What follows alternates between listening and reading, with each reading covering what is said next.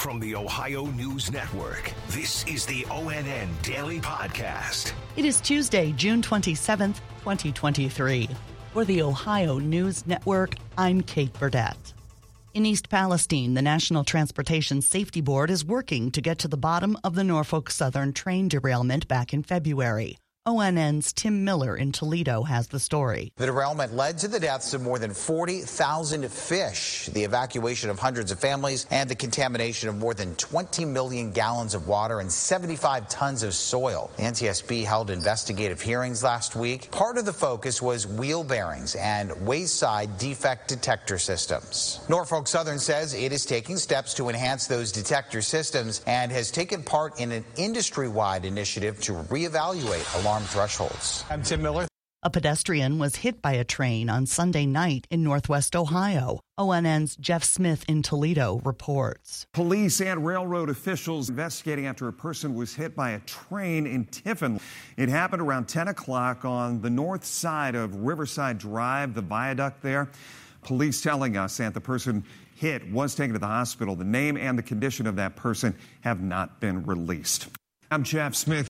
The U.S. Supreme Court's decision yesterday to leave in place a ruling that allows Ohio State University to be sued over sexual abuse by now deceased university doctor Richard Strauss was seen positively by those who say Strauss abused them. Stephen Snyder Hill is one of those alleged victims. I will love the day that I can sit in front of the court and tell my story. I would love that opportunity. There's no way that OSU would ever want me to because I know every single thing that happened to me. Ohio State responded in a statement saying it's disappointed and has committed substantial resources to prevent and address sexual misconduct over the past 20 years. More than 230 men have sued the university claiming officials failed to stop Strauss despite multiple complaints.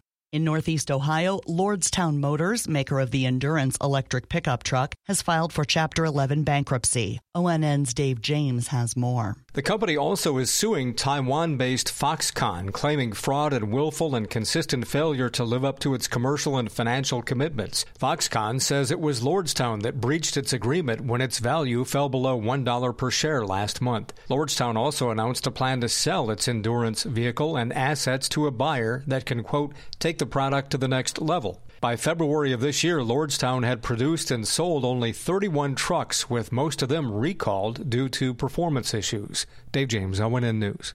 By law, the state's new two year budget must be in place by July 1st, which is Saturday. But ONN's Kevin Landers says lawmakers need more time. Governor Mike DeWine sent out a press release saying, quote, the legislative parties need to return to the bargaining table and keep working. Republicans realize they don't have the votes to pass a budget. Democrats don't like what they see in the budget. And some believe the two year budget isn't lean enough because they want to return more money to taxpayers. I asked the governor late last week about getting a budget passed on time. Oh years ago, I stopped predicting this. Reporting at the State House, Kevin Landers.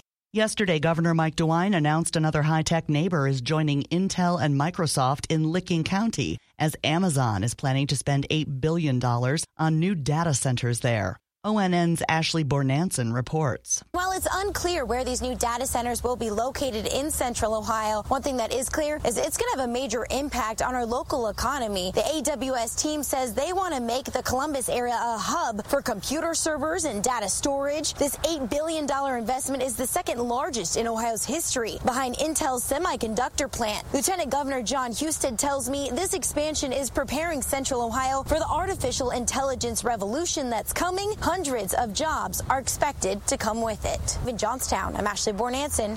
Jobs and programs have been slashed as the University of Toledo works to cut its budget by 7% for the upcoming school year. ONN's Tiffany Tarpley has details. Those job cuts are primarily vacant positions and positions that will go vacant next year. But 32 active employees are being let go. Also cut were 58 programs that had no students attending or very limited attendance. The university's president says another part of the problem is declining enrollment. School leaders are looking to appeal to more non-traditional, international, and online students.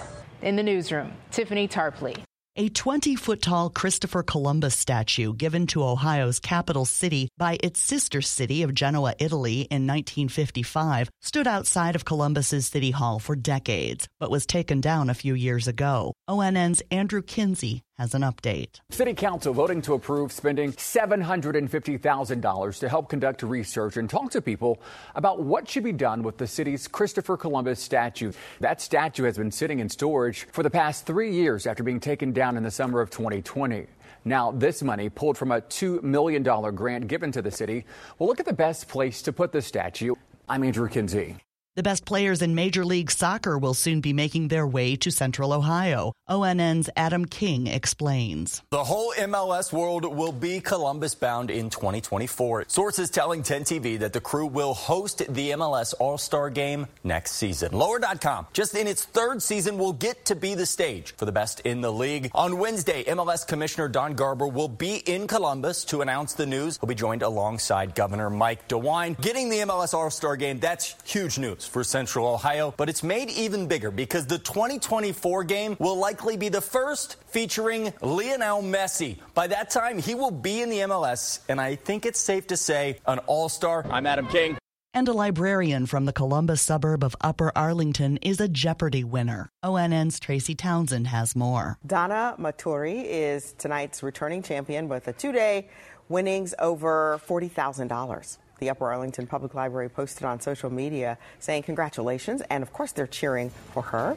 I'm Tracy Townsend. Special thanks to our affiliates WBNS TV in Columbus, WKYC TV in Cleveland, and WTOL TV in Toledo for their contributions to today's podcast. I'm Kate Burdett on the Ohio News Network.